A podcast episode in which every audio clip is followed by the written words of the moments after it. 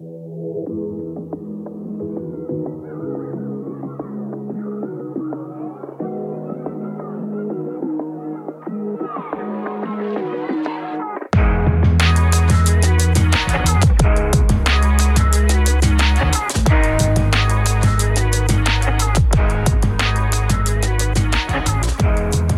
Posloucháte první epizodu českého wrestlingového podcastu Kávečka v roce 2022, u kterého vás svítá Michal Petrgal.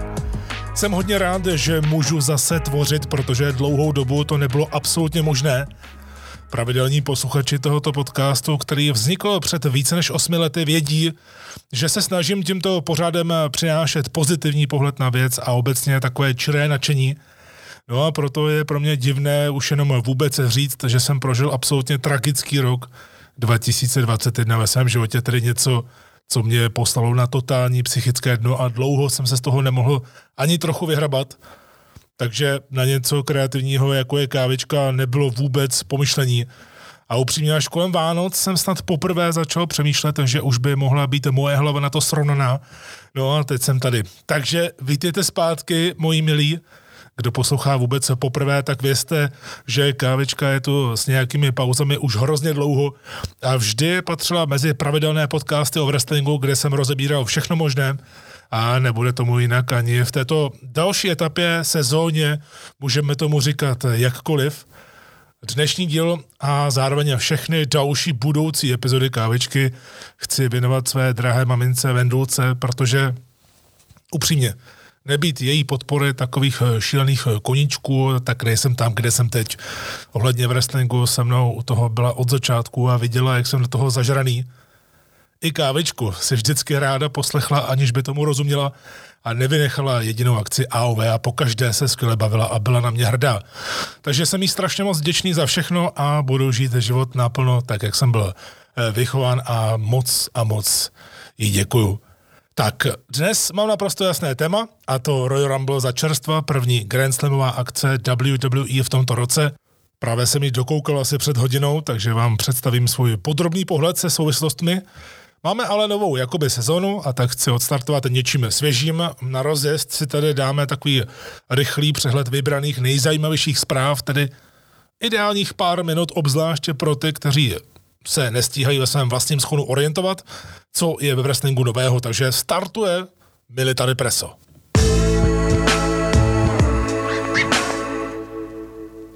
Presumce neviny se nevztahovala na Jeffa Hardyho, když byl v prosinci loňského roku nečekaně propuštěn z WWE poté, co prý odmítl podstoupit léčbu proti závislosti a když si to my dáme do souvislostí, tak se konal jeden live event, tedy nevysílaná akce, tam byl Jeff Hardy s druhým McIntyrem v týmu. Jeff odešel v půlce zápasu a už se nevrátil. Někteří na místě spekulovali, že se zranil, ale chytla se spíše verze intoxikace vzhledem k minulosti, takže tam naopak právě byla ta presumce viny, kdy hodně lidí začalo říkat, doufám, že Jeff Hardy v pořádku, někdo zase říkal, no jo, feťák a podobně. A nikdo z nás neměl vůbec žádné informace přímo třeba od rodiny nebo od Jeffa Hardyho, Nakonec tedy z toho bylo propuštění, eh, Jeff byl ale v pořádku, nikdo nic nevěděl, co se vlastně děje. Naopak Matt Hardy to využíval a začal nabízet, že se blíží reunion Hardy Boys někdy v březnu na nejrůznějších nezávislých akcích. A všichni tak nějak tušili, že to povede poté k AEW a najednou, a to je právě ta hlavní zpráva posledního týdne, kdy vešlo najevo, že se WWE Hardymu ozvala s nabídkou kontraktu a také, aby vstoupil do Hall of Fame, což by Jeff Hardy pochopitelně nikdy bez svého bratra Meta ani neudělal a myslím si, že by to ani nedávalo smysl neudělat vstup do síně slávy jako Hardy Boys.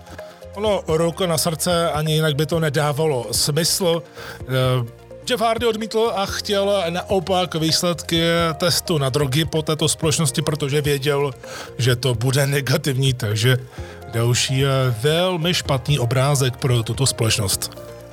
Mustafa Ali měl co nabídnout WWE, ale po mnoha pokusech to vzdal a vybral si cestu veřejné žádosti o propuštění, jenomže WWE mu nevyhovila, nebyl ani jako překvapení v Ramblu, tedy v úzovkách překvapení, A tak to vypadá, že tohle není vůbec žádná práce, tedy e, žádné zapojení do storyline a Ali tedy už nebude vůbec součástí žádného produktu ani v Raw, ani ve SmackDownu, takže ten jeho přestup z Raw do SmackDownu prakticky byl úplně k ničemu.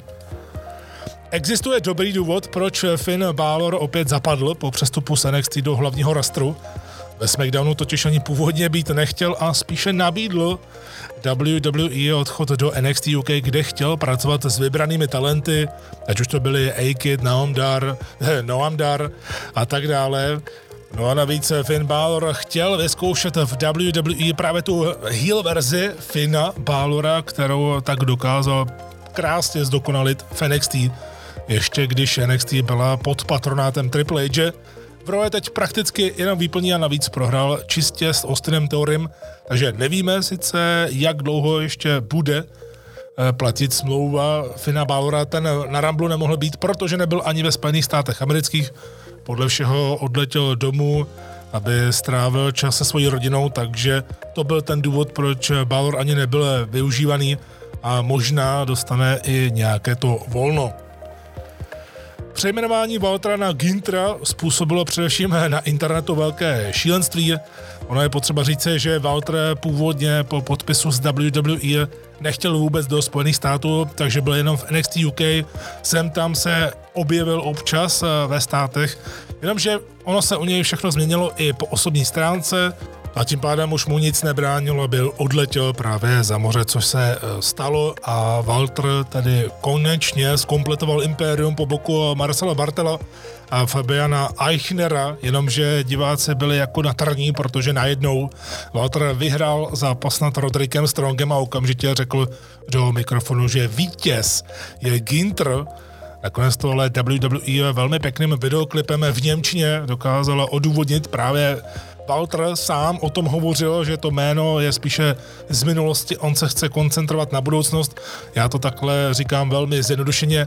Mně osobně třeba přejmenovávání je nějak zvlášť nevadí, i když v tomhle případě a v jiných podobných případech je to přinejmenším divné, když ve stejné společnosti vystupujete pár let pod jedním jménem a pak nakonec musí dojít ke změně. A to se tady nebavíme o nějaké možnosti toho, že WWE si to patrně vybralo právě z toho důvodu, aby mohla Gintra rebrandovat a nejenom to, ale aby na něm mohla vydělat peníze, protože uh, Gintra už si uh, dokázala zapsat jako patent ale když se na to podíváme, protože hodně lidí s tím má problémy, ale pokud se podívám třeba na Brona Breakera, tak mě nevadí, i když asi by bylo lepší, aby se jmenoval Bron Steiner, ale mě osobně nevadí, že se jmenuje Bron Breaker, protože nemáte nikde jasně dáno, že se všichni takhle musí jmenovat, protože mají nějaké slavné předky. To by nebyl Roman Reigns, a musel by být třeba nějaký Afa Junior a tak podobně a naopak zase můžu uvést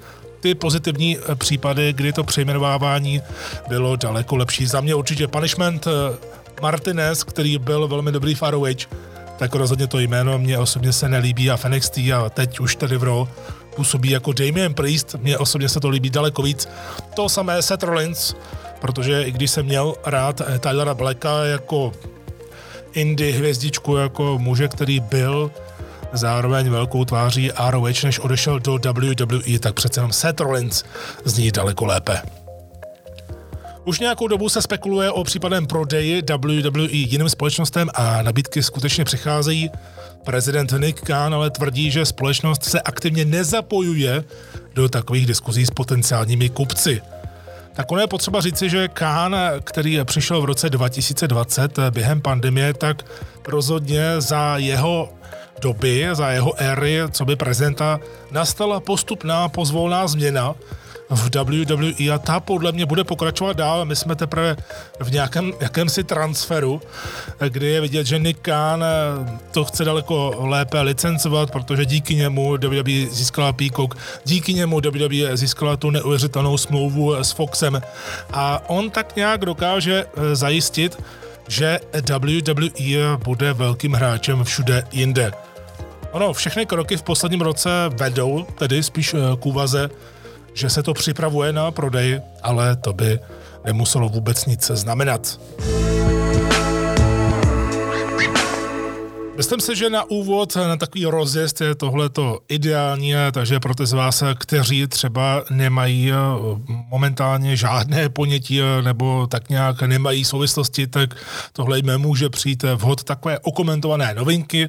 Ostatně Military Pressa to byl předtím můj projekt, který jsem dal dohromady tak, aby byl nezávislý na kávisce tehdy, byl nějakou dobu, několik měsíců připravený na to, abych to předal svým kolegům. Teď jsem si řekl, že by to bylo takové zajímavé tím začínat, protože prvních pár minut opravdu obsáhnete v kostce hodně věcí. No a když to poté budou díle, kde nebudu recenzovat nějakou velkou akci, jako je v této první epizodě roku 2022, tak je to zase ideální takový můstek k tomu, abychom si rozebrali spoustu dalších záležitostí. Ale teď už Rumble, který jsem schlédl za dozoru svých eh, kamarádů, takže jsme si udělali takovou menší soukromou sledovačku. V každém případě mám ho za sebou asi tak před hodinou. Jsme dokoukali a nejprve eh, bych chtěl ohodnotit to budování karty od společnosti, protože je to první Grand Slamová akce, tedy první akce z těch velkých čtyř. Rumble, WrestleMania, SummerSlam, Survivor Series – je potřeba říct, eh, že tam byly především dva mega zápasy o titul a za mě tedy asi ani jeden nebyl v plánu, nicméně všechno se změnilo kvůli Day One a covidu Romana Reince. Takže na jedné straně je zápas, který konečně přišel, tedy Dream Match, zápas snu Brock Lesnar Bobby Lashley. A ten druhý souboj přináší pohled do historie, do skvělé historie, která ovšem není nějaká hrozně dlouhá, že byste museli lovit eh, v 70. letech. Ne. Je to historie pro ty, kteří třeba začali se sledováním wrestlingu, potažmo tedy nejprve WWE a poté si eh, rozvinuli ten svůj nadhled, ten svůj pohled na wrestling jako takový, tak rozhodně všichni vědí o Shieldu, protože Shield tady byl před deseti lety, působil pár let, než se rozpadlo v roce 2014, takže toto byly dva velké zápasy. Oba dostali za mě tedy plnohodnotný build-up v televizi a už jenom tyto dva souboje rozhodně dostatečně lákaly na celou akci Rumble.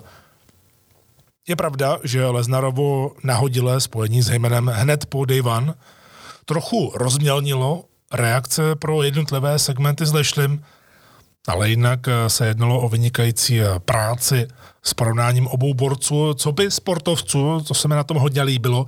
A tady právě vidíte, že když WWE chce, tak ji nikdo nedostihne právě v těch videobalících, eh, videoklipech, ten dokumentární tým, což ostatně můžeme vidět právě na networku, díky té bohaté nabídce, tak má WWE absolutně nejlepší na celém světě. O tom není sporu.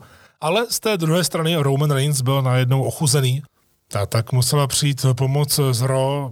Ono od začátku to zapojení Seta Rollince bylo hodně chytře udělané, když jsem komentoval SmackDown, kdy se poprvé objevil Rollins, co by nový soupeř Romana Reince, tak jak tam vyklepával na stopovku Shieldu na dveře, tak mě to nejdřív nedošlo, ale když jsem poté stříhal právě segment v samotném závěru, tak jsem to slyšel několikrát za sebou a říkal jsem si, že on opravdu to snad vyklepává, což byl takový příjemný easter egg.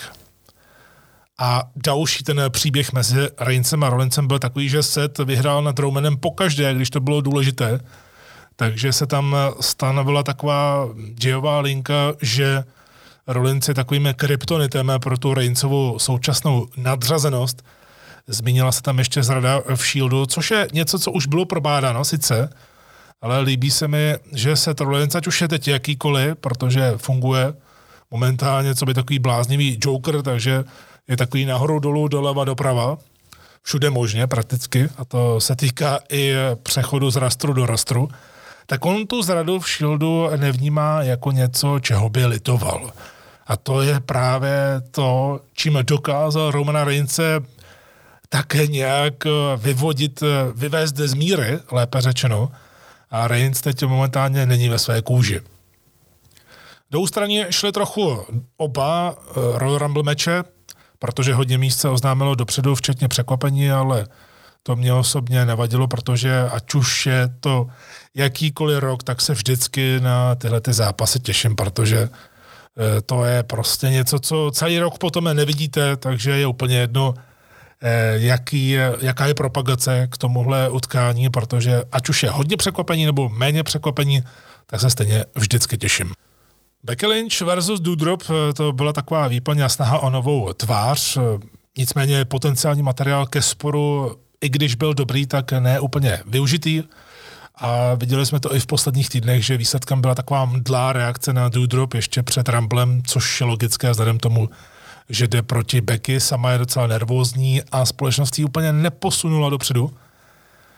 Ten nesmíšený tektimový zápas Edge a Beth Phoenix versus Miss Amaris byla spíš taková nostalgie, jinak Beth Phoenix od té doby, co se vrátila zpátky, zanechala uh, toho komentování v NXT, což za mě dělala Eh, relativně slušně v těch posledních letech, ale pochopitelně, že jí hodně pomohlo, že už eh, pak nebyla s Maurem Ranelem, protože ten jí prostě nepustil skoro ke slovu, ale tady, když se vrátila zpátky a měla být eh, Glemezon, tak ty segmenty, které dobře mohly být klidně diskutabilní a podobně, ale třeba Miss a Marie se k tomu postavili výborně, dokážou to zahrát skvěle, ale Beth Phoenix nebyla úplně ve své kůži.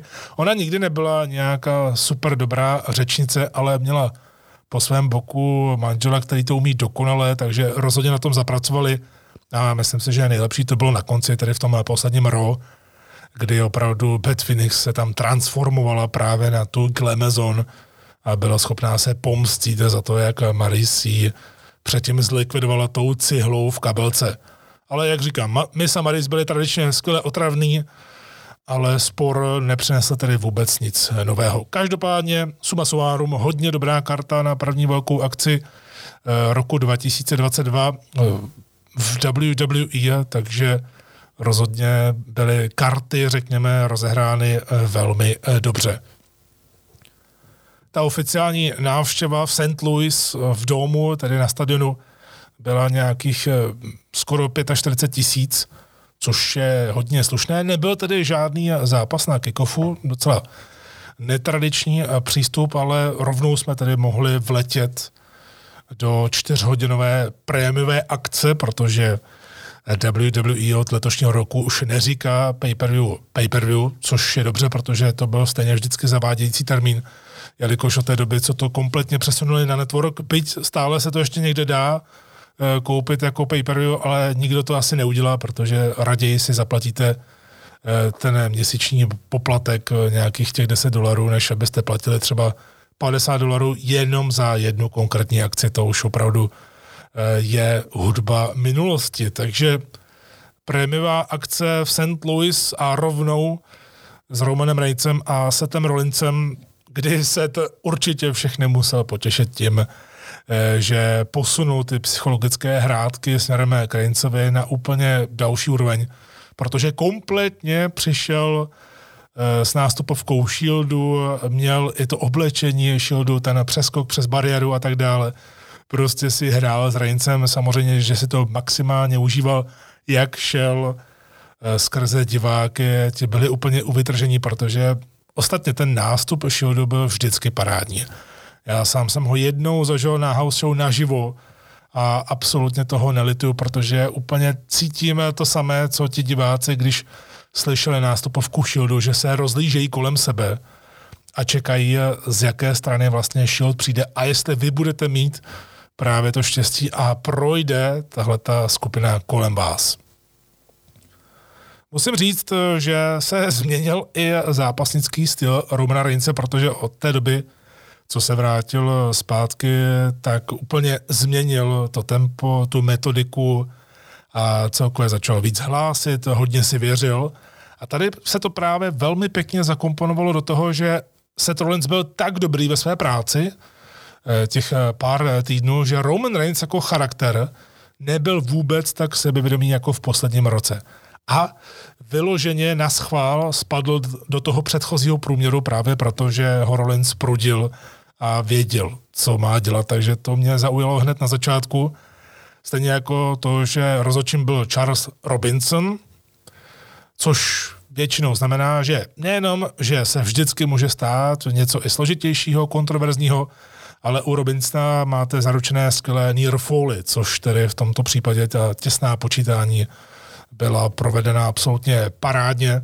Celkově ten zápas byl kvalitní, ale nesloužil pro mě jako pay-per-view match, tedy uh, zápas pro prémiovou akci. Byl to spíš takový prostředek k posunutí příběhu.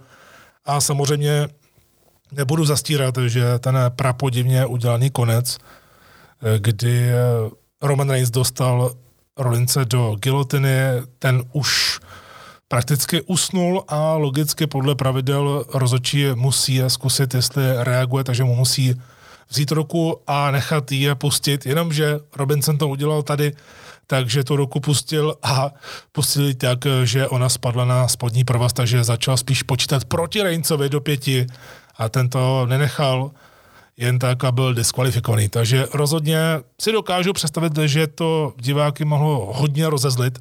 Mě tady úplně ne.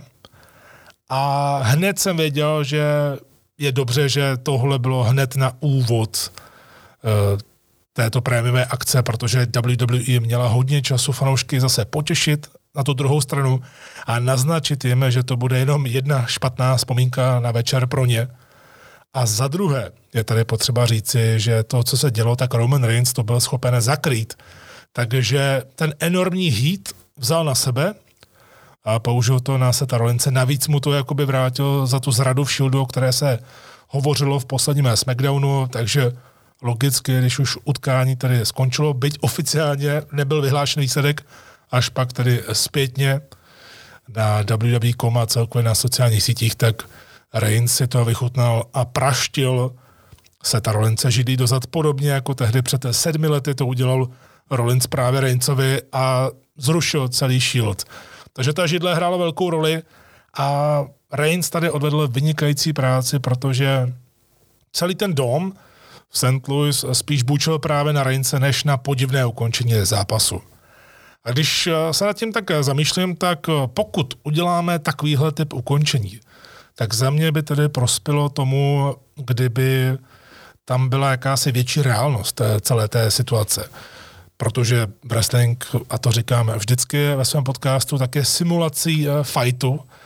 Takže Charles Robinson už tam, co by rozočí, viděl, že Rollins je mimo. Pouští mu ruku, ta padá bezvládně a nechytá se provazu. On se nechytil provazu, ta ruka spadla na ten provaz bezvládně. Takže logicky ten provaz, ten spodní provaz, i když ho vlastně zachránil, tak eh, prakticky ne, protože v tu chvíli za mě eh, by měl být eh, vyhodnocen jako podlaha ringu.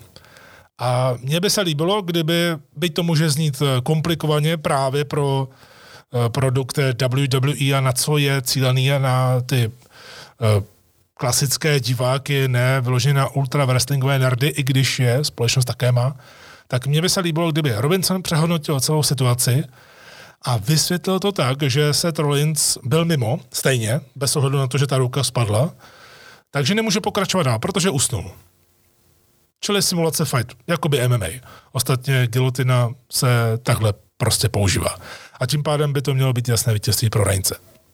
A takhle by si, myslím, eh, se dalo získat fanoušky na svoji stranu. Možná by to nebyl takový chladný konec, jinak eh, dobrého zápasu, který ale nehrál zase tak velkou roli, ale bylo by to mnohem uvěřitelnější, eh, nebo by se klidně mohla udělat ta diskvalifikace a pak to řešit. I když to by bylo už super komplikované, že by třeba za hodinu se sešla jakoby nějaká rada a řeklo by se, ne, ne, ne, sice to byla diskvalifikace, ale bylo úplně jasné, že se Rollins mimo. Já jsem tady upřímně čekal, vzhledem k té podmínce, k zápasu a tak dále, že Usos nemohou být u ringu, že nemohou pomáhat Romanu Rincovi, tak bylo jasné, že Hymen je ze hry venku, ale spíš jsem tady čekal debit dalšího člena Bloodline, který už je eh, v NXT a to je Solo Sikoa, což je mladší bratr Usos. A je dost dobře možné, že Bloodline se bude nějak rozšiřovat eh, časem asi by to chtělo a upřímně jsem to tady čekal, že to bude právě taková odplata Reince, že se do něj neustále rýpe, že on je dva kroky napřed a podobně a Reigns by mu to tady vrátil, ale to se nestalo a bylo krásně vidět, že tohle úplně nebyla původně priorita pro společnost, tak se z toho asi chtěla nějak šikovně dostat, aby ani jeden z nich neutrpěl. Čili Rollins zůstává na svém proti Reincovi a může pokračovat v dalších programech s hodně silným kreditem, i když, jak o tom přemýšlím, tak za mě by se tady hodila odveta přímo do televize. Pravděpodobně tedy SmackDown a to kvůli velkému ratingu, protože když to oznámíte klidně i jenom týden dopředu, že je to odveta, která by se určitě hodila, a neznamenala by ve výsledku nic, i kdyby Rollins nakonec prohrál, tak prohraje eh, ve SmackDownu a podobně, nějak by mu to neuškodilo. Navíc viděli jsme v loňském roce, že se tu Rollinsovi rozhodně velké porážky nijak neškodí, protože teď má tak silně postavený gimmick. Mně osobně se líbí nejvíc eh, aktuální gimmick se Rollins proti těm všem pokusům Mesiáše nebo to, jak byl Workhorse, tak uh, byl sice super, měl super zápasy, ale začal být nudný, protože to bylo to samé dokola. Tady se podle mě chytil tím, jak neustále mění ty uh, šílené obleky a podobně. Uh, takže by mu rozhodně nějaká další porážka, obzvláště s Reincem, který je neporazitelný, tak by mu neuškodila. Myslím si, že by se tímhletím WWE hodně pomohla.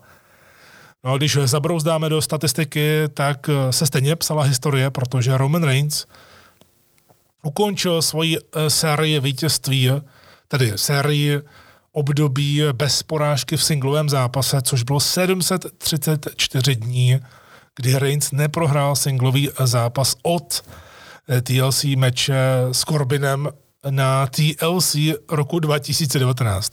To je úplně šílené se o tom eh, takhle bavit, ale samozřejmě je to diskvalifikace, nicméně Roman Reigns dosáhl svého. Ženský Rumble match, ten následoval hned eh, po tomto singlovém zápase, tak jasně největší zprávou z tohoto utkání byla Ronda Rousey. Já jsem ji osobně čekal. Ostatně, když jsme si dělali soukromou typova- typovačku, tak jsem typoval Rondu Rousey právě na vítězství.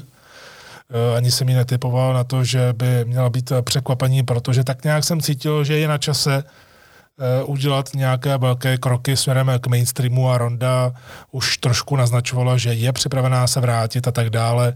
A ostatně to i říkala, protože před čtyřmi měsíci porodila a jasně prozradila, že ode dne, kdy zjistila, že je těhotná, tak si spočítala to, kdy porodí a věděla, že se, chtěla, že se chce vrátit právě na Ramblu, že se chce vrátit do toho zápasu a ono to krásně vyšlo. Ronda to chtěla, eh, WWE to chtěla a všichni prakticky vyhráme, ať, ať už se to někomu líbí nebo ne, ať už někdo třeba Rondu úplně nemusí nebo říká, že tam nemá co dělat, tak Ronda udělala velký kus práce a tady strhla tu pozornost jak na sebe, tak na ostatní holky. To byla velká zpráva, ale za mě možná z lidského pohledu asi ta nejdůležitější zpráva byla Mickey James. Víme, že Mickey James byla potvrzená Eh, poměrně překvapivě jako ne překvapení, protože její jméno bylo oznámeno. A Mickey James, eh, která se dohodla, co by šampionka Impact Wrestlingu z WWE právě skrze vedení Impact Wrestlingu, že bude tedy v Ramblu, tak eh, se přiznala, že sama čekala, že to bude spíše překvapení, ale jí překvapilo, že její jméno bylo nakonec oznámeno ve SmackDownu dopředu ale tady se psala historie, protože Mickey James se stala vůbec první wrestlerkou a nebo wrestlerem bez rozdílu pohlaví z Impactu, eh, který prvním wrestlerem z Impactu, který byl v ringu WWE a nastoupil k zápasu. Mě hrozně potěšilo, eh, že v tom bylo všechno. To znamená, že Mickey měla ten titul sebou, eh, což bylo podle mě jasné, že, že to tak bude, jelikož WWE ji už prezentovala jako Impact Knockouts Champion, ale možná ještě víc to, že právě ona přišla, že reprezentuje Impact, tak měla právě tu nástupovku Hardcore Country. Takže za mě tohle eh, správně zvolené Forbidden Door, tedy zapovězené, zakázané dveře, chcete-li. Samozřejmě, že k tomu nemůžu nedodat, že to je skvělé PR od WWE, takové zahlazení toho, jak nechutně se předtím rozloučili s Mickey James. A je dobře, že se to zveřejnilo tehdy, jak Mickey James dostala veškeré své oblečení eh, v pytli na odpadky. Takže tohle bylo takové zahlazení, ne tedy po vzoru Jeffa Hardyho, jak jsem říkal v Military Pressu, protože tam si společnost asi evidentně uvědomila, že také udělala obrovskou chybu a tohle to bude muset skutečně napravit. A zařídit to, aby se takovéto věci nestávaly. Takže zakázané dveře byly otevřeny i tady v WWE, ale musím vám rovnou říci, že rozhodně nečekejte, že by se to nějak teď zvrhlo, ale rozhodně tam může být minimálně otevřený most mezi WWE a Impactem.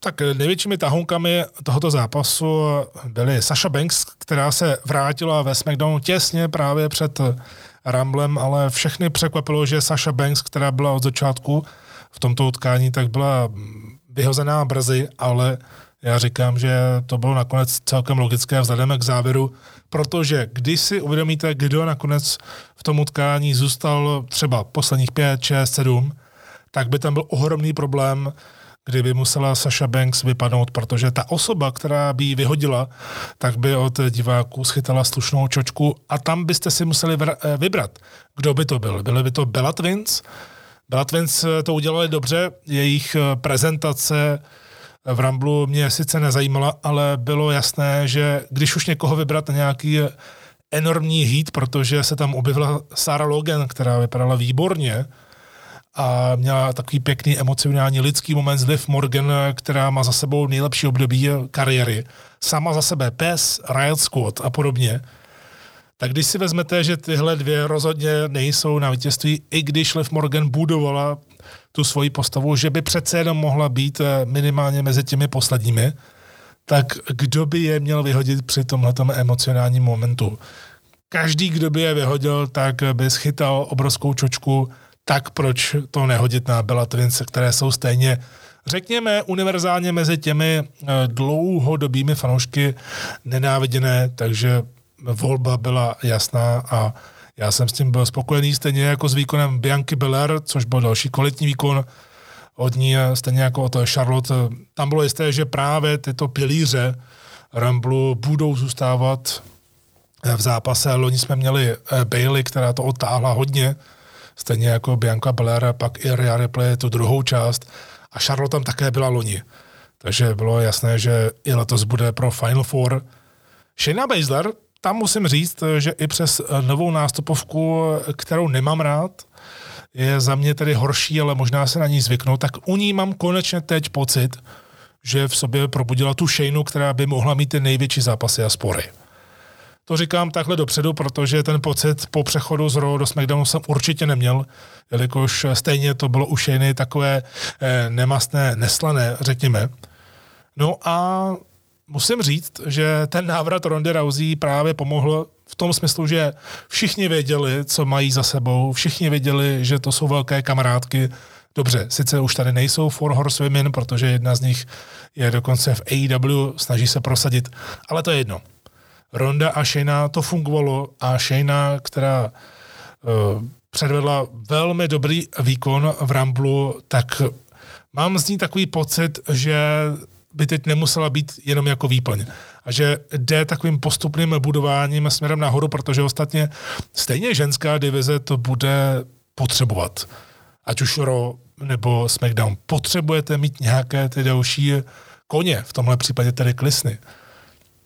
Ale jsem i rád, že Alia třeba dostala prostor, protože byť tedy není úplně zrovna nejtalentovanější na pohyb, tak vidět, že se snaží.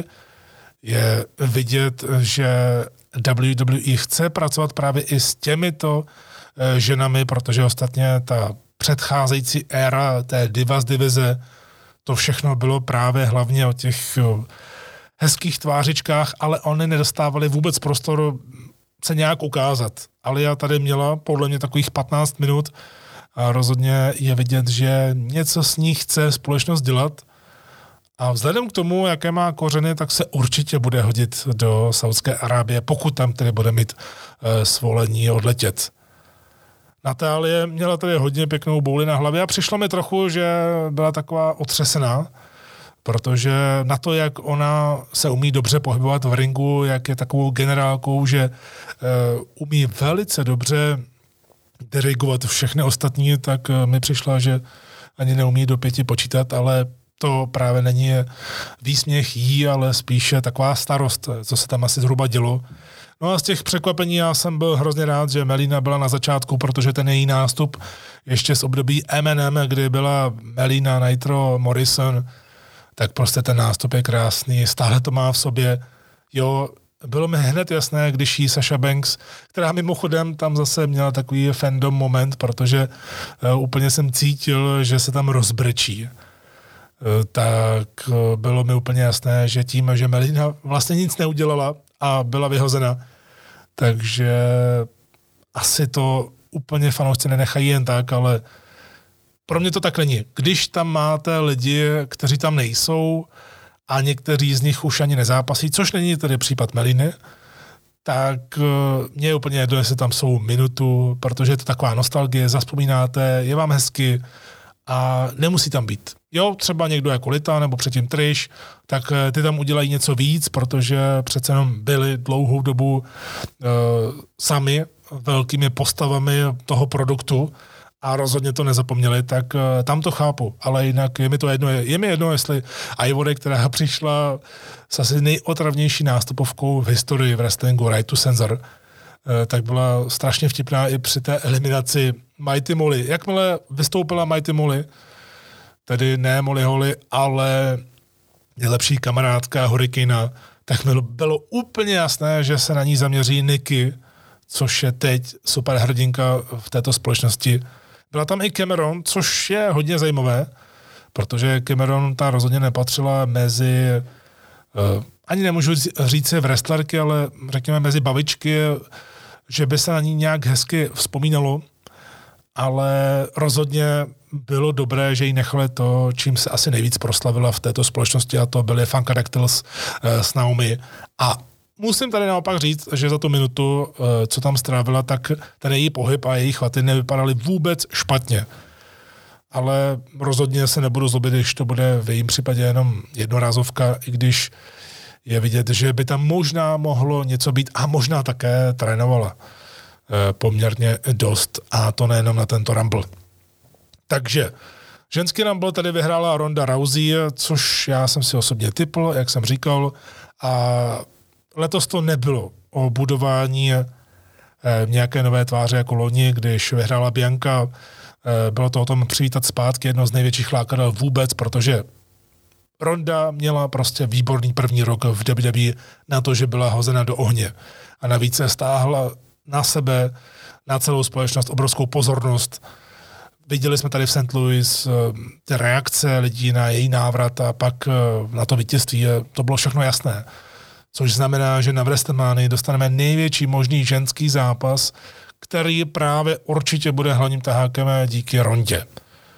Ta odcházela předtím z hlavního programu a teď se vrací správně do hlavního programu.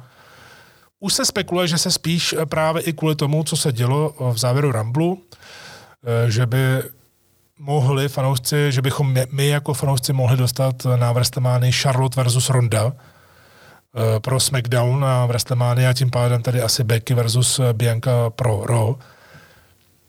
Já osobně bych to spíš viděl na Ronda Rousey versus Becky Lynch, konečně singles match a tedy ten dlouhodobý booking, protože víme, jak Becky Lynch tehdy v Triple Threat matchi na WrestleMania odpočítala Rondu, že to bylo takové 50-50, nikdo neví, jestli to bylo bočnuté nebo ne, tak eh, rozhodně to stojí za to se k tomu vrátit a je to ten nejlepší možný způsob, jak vrátit Rondu do programu. Ale je mi jasné, pokud tam bude nějaká zákulisní politika, že do toho promluvá Charlotte, že ona by chtěla Rondu a Bůh ví co dalšího, tak eh, je asi jasné, že to neprojde, že opravdu bude Charlotte a Ronda. Ale celkově, pokud by Ronda Rousey byla na full time delší dobu, tak eh, za mě tedy by mohl být ten potenciál jít spíš cestou spojenectví se Shaneou Baszler a nebýt neustále jenom v situaci jedna na jednu, ale to až časem. Ronda Rousey, která vletěla předtím, před několika lety do WWE jako ultra babyface, protože ona je celoživotní faninka, však také víme, že byla obrovskou faninkou Rodyho Pipera, kterému jednou, když obhajovala titul v Brazílii ještě tehdy v UFC proti Bečkore, což byl hodně vyhrocený osobní fight, tak a tam se pustila Beč Korea do zemřelého otce Rondy Rousey, tak ona věnovala právě to utkání tehdy zemřelému, tehdy čerstvě zemřelému Rodimu Piperovi, tak eh, teď říkala, že sice vnímá tu reakci lidí, ale rozhodně už tomu nepropadne jako předtím a můžeme se na ní těšit, protože Ronda Rousey byla potvrzena pro Raw. Takže v ženském Ramblu se určitě odvyprávilo dost menších příběhů. Eh, za mě tedy splnil účel, měl takovou energii a musí se u toho ženského Ramblu prostě počítat s tou větší mírou chybovosti. Becky Lynch a Doudrop měli rozhodně těžkou úlohu od začátku, protože vemte si, Doudrop byla heel, Becky eh, heel, kterou fanoušci chtěli mít jako top favoritku, jako face. Doudrop byla brutálně nervózní, schválně, pokud jste si toho nevšimli, tak si puste ten nástup ale rozhodně ji zachránilo a zachraňuje, že ona opravdu umí zápasit.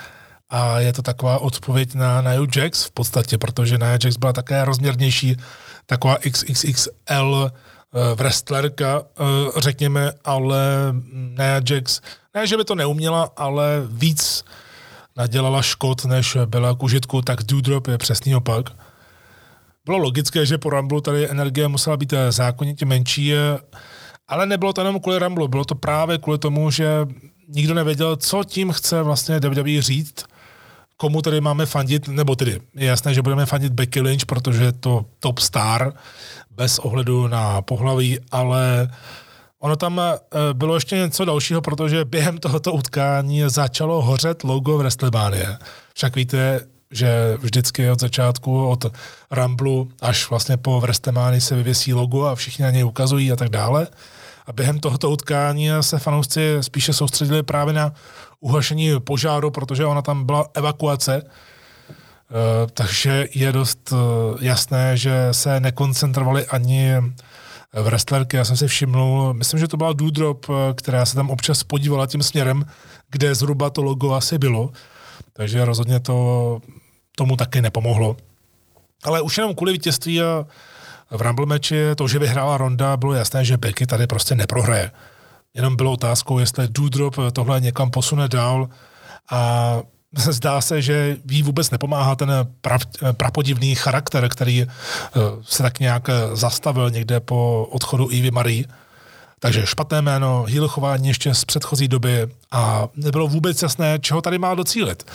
Takže kromě příchodu Becky ani diváci vlastně nevěděli, jak mají fandit jelikož polovině z nich bylo úplně jedno, co se odehrává a kdo tam je. Čili opravdu taková výplně. Brock Lesnar, Bobby Lashley, tady bylo na začátku vidět to, co jsem říkal na startu recenze, tedy, že to náhle spojenectví Lesnara a Hymena trošku ubralo z té jinak skvělé, geniální energie pohodového Leznara, který mluví. Leznara, který mluví a konečně zavřel hubu Heymanovi ať už tedy s ním byl nebo ne. Nicméně nepomohlo tomu ani to, jaká byla nejasná situace kolem Bobbyho, který sice nebyl v posledním měsíci nějaký velký hil, ale stále tam nebyl jasný důvod, proč by si měl plácat s lidmi při příchodu, jestli to bylo kvůli tomu, že on v podstatě odmítnul Cedrika, Alexandra a Šatna Benjamina. On odmítnul, že by byl nějaký hurt business. Ti ho poté napadli v jednom uh, z dílu Raw, takže těžko říci, ale ne, že by mi to nějak vadilo, protože přece jenom eh, tento zápas byl úplně o něčem jiném a všichni se právě těšili na to fyzické poměření, jak to bude vypadat. Už ten začátek eh, bylo jasné, že to bude trošku jiné tempo, než na co je zvyklý Brock eh, ve wrestlingovém ringu, kdy většinou je to u něj sprint, totální intenzita a za 5, 6, 7 minut konec, ale dostanete to něco jiného, to extra, s čím Brock Lesnar přichází, ať už se to fanouškům může líbit nebo ne, ať už říkají, že to je na jedno brdo, tak Brock Lesnar tam přidává právě takovou tu realitu, eh, takové to, že každou chvíli vám může urazit hlavu. No a tady právě ta fyzikalita nebo eh, zkrátka dobře ta brutalita, fyzičnost toho zápasu jako taková byla patrná, protože oba se nešetřili Musím říct, že hodně pomáhal Leznaru smích na dost situací, včetně toho, jak schytal dost šílený German suplex od Lešliho na krk. Tak jako kdyby byl hrdý na takového eh, mini Leznárka, Nicméně podobně jako u zápasu Reigns Rollins, tohle spíš taky vypadalo jako prodloužení příběhu než eh, pay-per-view match s jasným cílem ukončit zápas. Ale bylo to chytře a za mě i překvapivě vymyšleno, jak eh, ochránit Leznara. Dobře, byla to osvědčená metoda, to, že rozhodčí dostane na budku a podobně. Nicméně byla to možnost, jak určité věci napravit po tom chaosu s covidem a tak dále. Takže když se nad tím zamyslím, tak Leznarovi prostě nemohla porážka po zradě Hymena a Reincově překvapení, kdy se tam Roman znovu ukázal, tak mu to prostě nemohlo uškodit.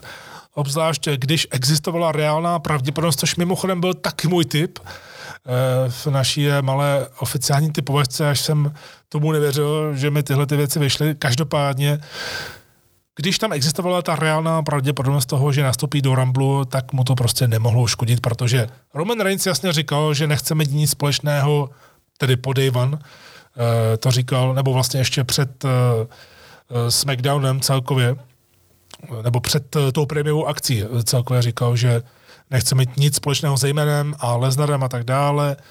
A tady je úplně jasné i po této zradě od Heymana a Reince, tak Roman nebude moct ignorovat Leznara, protože je úplně jasné, koho si Leznar vybere. No, bylo poznat, že tohle byl původní záměr pro Day One, že se zopakuje situace s Crown Jewel, ale tentokrát tedy vyhozený Heyman, vyhozený od Reince, hodí titul jasně do rukou Romana a zradí Leznara, že to Eh, byla celou dobu taktika, celou dobu příprava od eh, tohoto páru. Za mě určitě tohle to všechno je dobře. Za prvé, pro auru Romana Reince, ta je mnohem větší s Heymanem, což je zajímavé, protože zase na druhou stranu aura Lesnara je teď momentálně daleko lepší bez Heymana než s ním. Protože i pro, když se na něj podíváte, co teď momentálně dělá, že se ani nebojí sociálních sítí a tak dále, tak Brock si to neuvěřitelně užívá sám. A určitě, i když Paula mám mm, do jisté míry rád, tak eh, prostě ho stahoval dolů eh, kvůli své osobnosti a tomu, že dlouhou dobu teď sloužil Reincovi, a že je kolem něj spíš taková negativita. Takže my dostaneme Roman Reigns, Brock Lesnar na WrestleMania, ale nebude to ten title versus title což si společnost zkoušela, jak na to budou lidi reagovat, jestli tímhle tím směrem chtějí jít, jestli budou sjednocovat tituly, jestli budou rastry vůbec a tak dále. To je jedna z věcí. Pak Bobby Lashley, který vyhrál, ať už jakkoliv, tak Bobby Lashley teď má důvod se chlubit, že porazil Leznara, a ten si bude navždy pamatovat jeho jméno, jak se z něj dělal legraci Bobby Hu a tak dále. Mimochodem Lesnar neuvěřitelně hlásil v těch posledních týdnech na Lečliho, na Coreyho Grace, ze kterého si dělal legraci, jestli má jít teda na tu váhu úplně nahatý a podobně. Takže je úplně jasné, že do dalekého budoucna se tady mezi Lešlim a Lesnarem, ti evidentně nebudou končit hned, tak se tam nabízí velká odveta. Ale jsem hrozně rád, že Lešle se oklikou vrátil k hlavnímu titulu, protože on prožil skvělý rok 2021, který navázal na ten průlomový rok 2020, kdy v pandemii vznikla skupina, která vůbec neměla existovat, tedy Hard Business a z toho právě vyrostl Bobby Lashley jako konečně main eventer v WWE, tedy něco, co mu vždycky chybělo. V TNA to dokázal, v WWE nikdy a teď ano. A Roma momentálně dva měsíce na to, aby něco vybudovalo, eh, protože se Lešlimu bude muset eh, eh, hledat soupeř, jelikož stále jsem přesvědčený o tom, že si určitě Lesnar vybere Reince na Vrestemány. Zatím tady se asi nejvíce na ten post hlavního vyzývatele hodí momentálně Seth Rollins, že by šel s Lešlim. Už si to spolu vyzkoušeli, v jednom z posledních ro, byl to pěkný singles match, takže proč ne? Mesa Maris versus Edge a Beth Phoenix, tak to byla taková bolní přehlídka, nostalgie. Viděli jsme poprvé Edge a Beth spolu v zápase. Jsem rád, že už nepoužili 3D, jako to udělali v RO, což je takový trošku možná despek, nevím, jak to probíhalo v zákulisí, ale je teď jasné, že Dudley Boys, minimálně tedy Devon, eh, potvrdil, že The Usos mohou používat jejich zakončovák, který si pojmenovali 1D, tedy One and Done.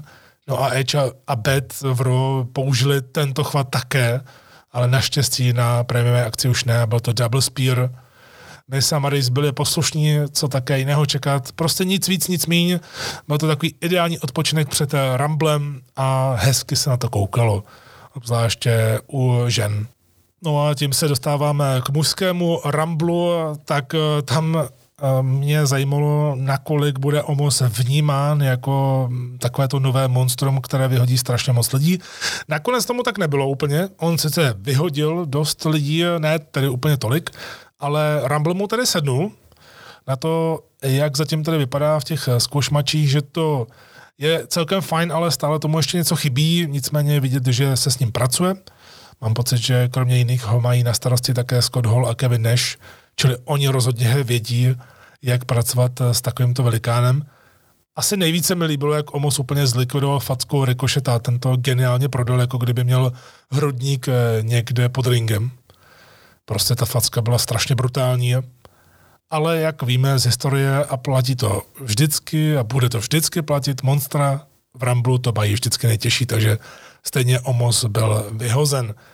Damien Priest to mě docela překvapilo, protože u mě to byl favorit na Final Four, ale je pravda, že po té čisté prohře s Kevinem Owensem v Raw, kdy vůbec poprvé v singlu prohrál v hlavním rastru, tak eh, po téhle prohře a také potom, jak si hraje s tou novou postavou, která má problémy být v klidu a tak dále, tak mi teď přijde, že je malinko na bodu mrazu a potřeboval by osvěžit.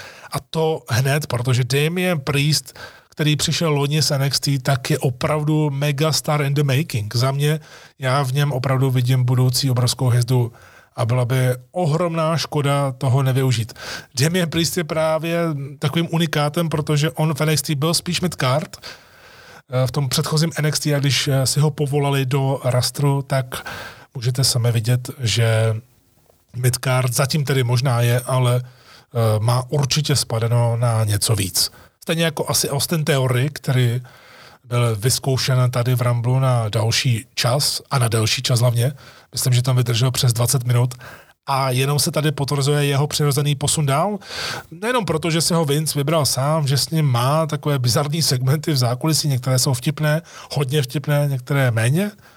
A teorie ukázal, že umí udělat skvělý zápas, když nedostane tolik restrikcí, protože on předtím měl s Balorem a tak dále, eh, dělal si nejrůznější selfiečka, ale největší test podle mě byl v Raw před Ramblem, protože měl dlouhý, hodně dlouhý zápas na televizní poměry eh, v Raw se Stylesem, a vedl si velmi dobře. Tady vypadal výborně. Trochu mi tedy připomínal Johna Sino, myslím i vzhledově, i celkově, jak si počíná. Uh, Sino na začátku kariéry, ale s tím, že teorie má v repertoáru mnohem, mnohem víc chvatů, což mu samozřejmě Eh, víc pomáhá. Ne, že by to bylo jenom o chvatech, ale zkrátka dobře, vám přijdou určitě vhod. Rick Books, eh, tak eh, když jsem ho viděl, tak je rozhodně šance na to jít svojí cestou konečně, protože se dokázal odlišit a teď už nemusí být s Nakamurou. Má pěknou nástupovku, vypadá dobře, trošku takový mix Freddieho Mercuryho a Gustava Frištenského, tak uvidíme. Ale co uškodilo mužskému Ramblu rozhodně, byl ten eh, zřejmě boč Kofiho Kingsta, který neměl být eh, vyřazen.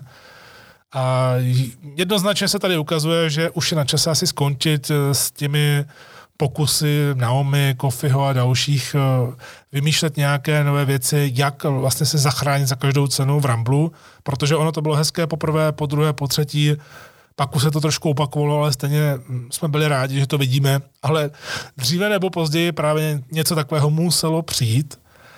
Ale čeho jsem si hlavně všimnul, eh, bylo to, že to strašně ovlivnilo ten zápas, protože bylo evidentní, že Kofi měl hrát větší roli v tom utkání a tím, že byl vyhozen hned prakticky, tak bylo strašně vidět, jak to úplně ovlivnilo zbytek zápasu a i diváci, jak se nedokázali vůbec chytit.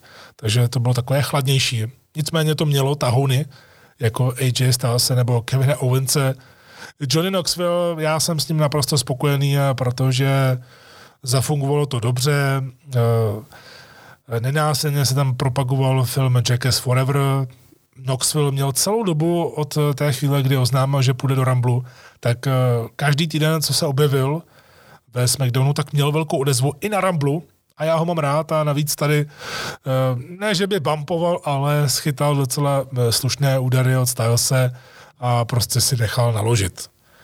Určitě mě hodně překvapil návrat Dura McIntyre, protože jsem tak trošku eh, čekal, že to bude na několik měsíců s tím jeho krkem, doopravdy krkem ne to, co mu udělali Moss a Corbin po skončení zápasu na Day One. Stejně jako mě překvapil Bad Bunny, ale ten skvěle navázal na WrestleManii a za mě tohle za posledních pár let hodně příjemná celebrita, která se nebojí pampovat, správně pampuje a ještě k tomu, je, ještě k tomu umí zápasit v nějakých těch mantinelech. Překvapením rozhodně byl Shane McMahon, i když já jsem spíš čekal zase alespoň jedny zakázané dveře, i když je to nereálné, ale stejně jsem typoval buď Chris Jericho nebo Cody Rhodes z hlediska AEW, ale je jasné, že momentálně asi kromě tedy těch dokumentů, což je už oficiálně potvrzeno, že WWE je v komunikačním kanále s AW a chce si počít několik svých bývalých wrestlerů, protože natáčí hodně dokumenty a myslím si, že tam i letěl Chris Jericho a další. Takže ti tady nebyli, ale byl tam Brock Lesnar, což mně přišlo docela logické, jak už jsem říkal, měl jsem to celou dobu natypováno, Eh, že Lesnar prohraje titul a pak vyhraje Rumble, aby se mu nemohl Reigns vyhýbat.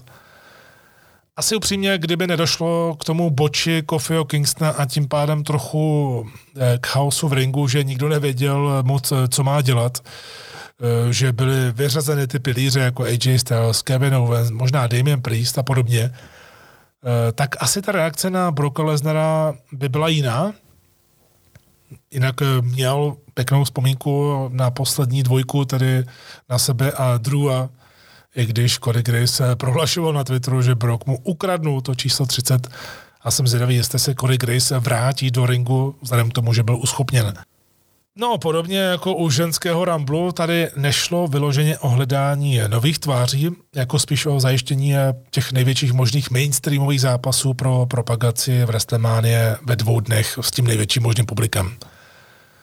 No, eh, já jsem spokojený v tom eh, směru, že něco tady máme eh, založeno a plusem je určitě to, že pokud bude WWE chtít, tak má zajištěné, kromě těch největších soubojů, které jsem zmiňoval, tak má zajištěno to, že se může koncentrovat na kvalitní střed, tedy třeba AJ Styles versus Edge, nebo třeba také vyřešit to, kdo půjde proti Bobimu, Lešlimu a tak dál. Čili celkově Rumble nenabídl úplně extázy emocí a byl takový střídmý od začátku do konce, měl spíš takový, řekněme, storytelling do dalších týdnů a měsíců a to převládalo než nějaký jasný zápas, eh, který bychom si na konci roku při bilancování pamatovali. Takže WWE se především nasměrovala, aby měla jasno a my jsme tak dostali plnohodnotnou Road to WrestleMania už bez omezení. No a tím jsem se dostal ke konci dnešní kávečky vůbec prvního v roce 2022. Chtěl bych vám poděkovat jak za pozornost, tak také za podporu. A zároveň bych vás také chtěl pozvat na jiný kanál, protože VCV Original Wrestling začal dělat talk show, která se jmenuje VCV Sideline. A já jsem byl před několika dny pozván jako host do této talk show. Epizoda už se natočila, měla by mít premiéru ve středu tedy ve středu 2. února večer právě na YouTubeovém kanále VCV Original Wrestling, nebo si to můžete najít i na Facebooku eh, VCV Original Wrestling. Je to rozhovor o mě se mnou, jsou tam i některé zajímavosti, některé třeba předtím nezveřejněné, nevěřčené věci, takže to může být eh, pro někoho takové dost eh, zajímavé. Čili rozhodně vás na to zvu. VCV Sideline měla už i několik předchozích epizod. No a myslím si, že je to vhodné tím, že se vrátila teď i kávička, tak eh, v příštím díle svého podcastu Kávička bych k některým věcem z talk show VCV Sideline udělal takové doplnění, protože je jasné, že když máte nějaký rozhovor a rozvine se tam nějaké téma, tak ono to tam může být klidně i na několik hodin a to prostě nejde. Takže jednak bych mohl v kávisce udělat k některým věcem, jakmile se to poslechnu, Eh, ten rozhovor se mnou eh, v rámci té talk show, tak bych mohl v kávisce udělat takové doplnění k některým eh, tématům a zároveň bych toho mohl využít a vyzvat vás, abyste pokud budete mít nějaké dotazy k této talk show nebo celkově k wrestlingu jako takovému, tak mi je můžete napsat do komentářů. V rámci talk show to bude asi nejlepší je právě na YouTubeovém kanále VCV Original Wrestling právě pod VCV uh, Sideline. Kromě toho se chci příští epizodu kávečky určitě eh, se chci zabývat vývojem WWE s českým komentářem. Tam mám také některé novinky a chci vám říct si progres, jak to vypadalo ten první rok a podobně a mnoho dalších eh, témat. Dnešní kávečka tedy končí. Za pozornost vám děkuje Michal Petrgal. Opatrujte se a káva s vámi.